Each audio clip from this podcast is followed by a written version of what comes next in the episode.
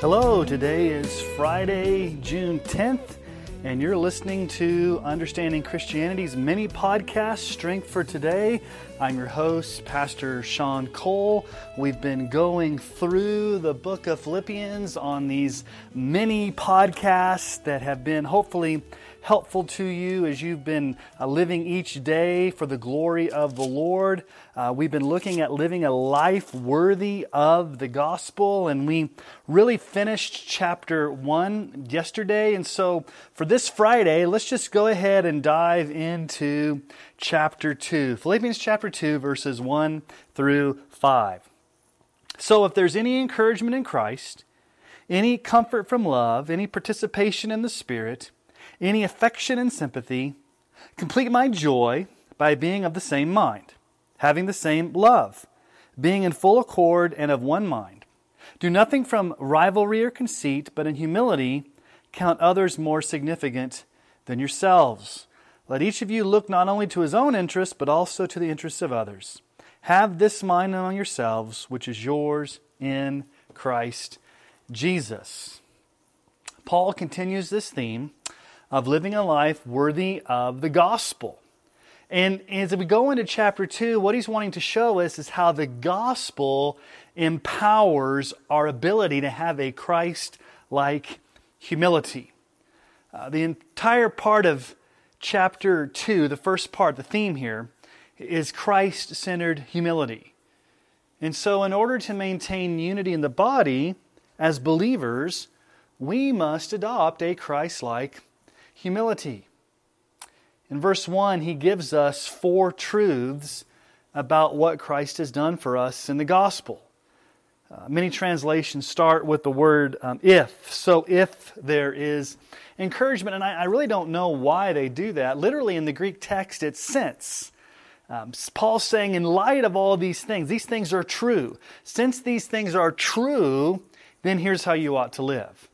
Now, what things are true in the gospel that will empower us to a Christ like humility. And Paul here lists four gospel realities that are, are wonderfully glorious. Uh, first of all, he says, we have encouragement in Christ. Uh, this word encouragement really means that we're secure in our union with Christ. We are in Christ. It really flows back to chapter 1, verse 6, where Paul says, I'm sure of this, that he who began a good work in you will bring it to completion at the day of Jesus Christ. It's that promise where God keeps us secure in Christ to the very end. Romans 8 1, where Paul says, There's therefore now no condemnation for those who are in Christ, this wonderful truth of justification by faith alone, that we're declared not guilty by Christ's righteousness. We've been given his righteousness as a gift, imputed to us. We stand secure. We're no longer under condemnation. And this security of being in Christ, this encouragement, this security, is really a gospel motivation to help us understand what it means to have a Christ like humility. So the first thing Paul says there is we have encouragement in Christ. Also in verse 1, the second thing he says is we have comfort from love. This comfort from being loved by Christ.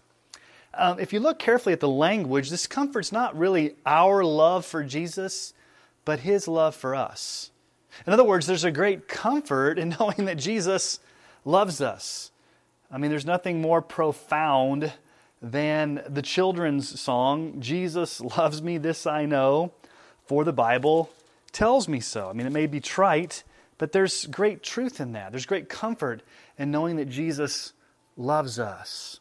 So not only are we secure in Christ, this union with Christ, not only are we comforted by being sovereignly loved by Christ, but thirdly, Paul says we have a fellowship with the Holy Spirit. It's very similar to what Paul says in 1 Corinthians chapter 12, verse 13. For in one Spirit we were all baptized into one body. Jews or Greeks, slaves or free, we were made to drink of one Spirit.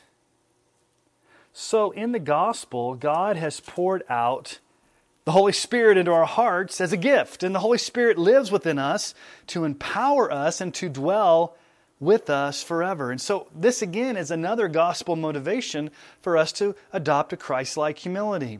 The fourth thing Paul says is that we've experienced a gut wrenching compassion from Christ. Now, it's, it's interesting. Why would he repeat himself? Didn't he just tell us that we have love from Christ, this comfort? Um, he says affection and, and sympathy. He wants to remind us again about Jesus' love. Uh, we can never get over the fact that, that Jesus has loved us deeply in the gospel. The word affection is a strong word in the Greek text. It means that really Jesus' guts spilled out, that he was deeply moved to the core of his being. It's very similar to Jesus' um, response when he saw, he looked out over the crowds and they were like sheep without a shepherd, and he was moved to compassion. So these four gospel blessings give us great motivation, gospel powered motivation, great joy to maintain the unity of the body through an attitude of Christ like humility. We've got encouragement in Christ, we've got comfort from His love, we have participation in the Holy Spirit, and we have affection and sympathy that comes from Christ. These should be great motivators in our lives to pursue not only unity, but pursue holiness through the power of the gospel. Well, I hope you have a great weekend. It is Friday, and uh, hopefully, this Sunday you're in a Bible believing, gospel preaching, um, Holy Spirit empowered church where the true gospel is preached and you're sitting under great expository preaching. Uh, thank you for listening to these mini podcasts, Strength for Today, and I really do hope they have been strength for this day. And so, God bless you. May He cause His face to shine upon you. And we will see you next week as we continue through the book of Philippians in Strength for Today. Thank you for listening.